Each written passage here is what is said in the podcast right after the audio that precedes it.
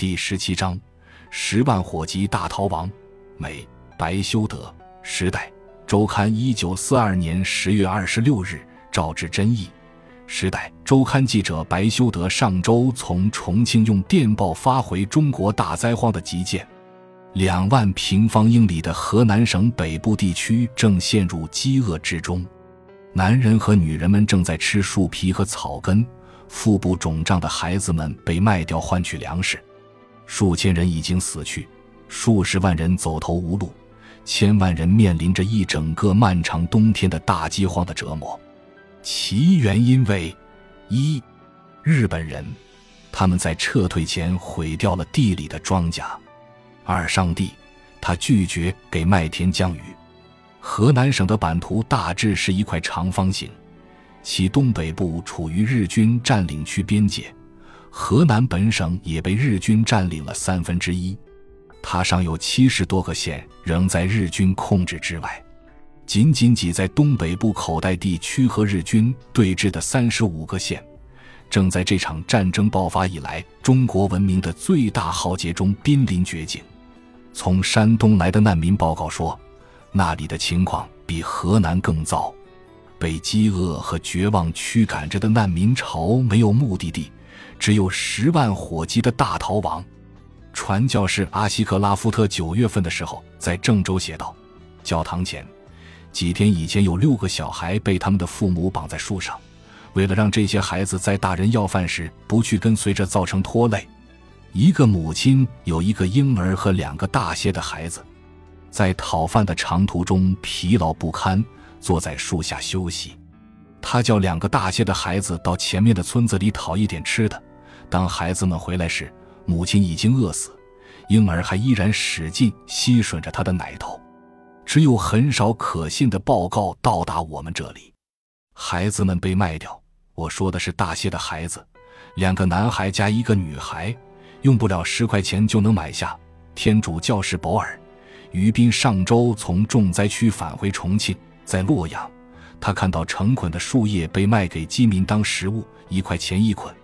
孩子们的肚子因为吃下这种食物而变得膨胀和水肿。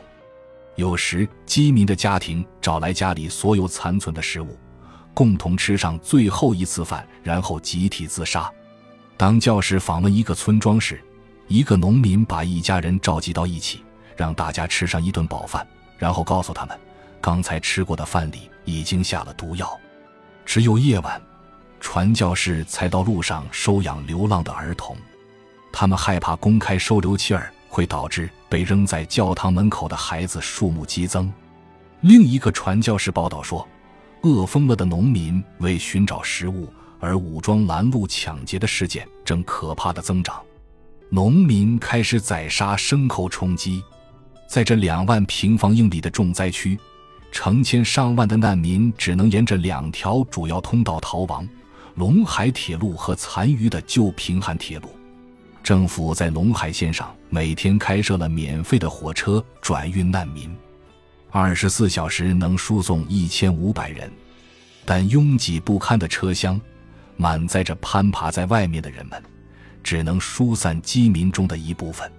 每天有四千至五千人沿着这条西去的通道出逃，灾荒往往周期性地光顾这片平坦而且称得上肥沃的河南平原。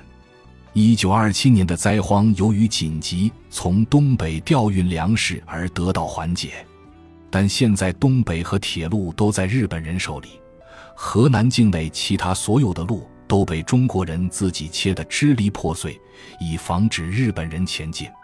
除非农民们能在两周内得到种子粮，否则对于播种冬麦就太迟了。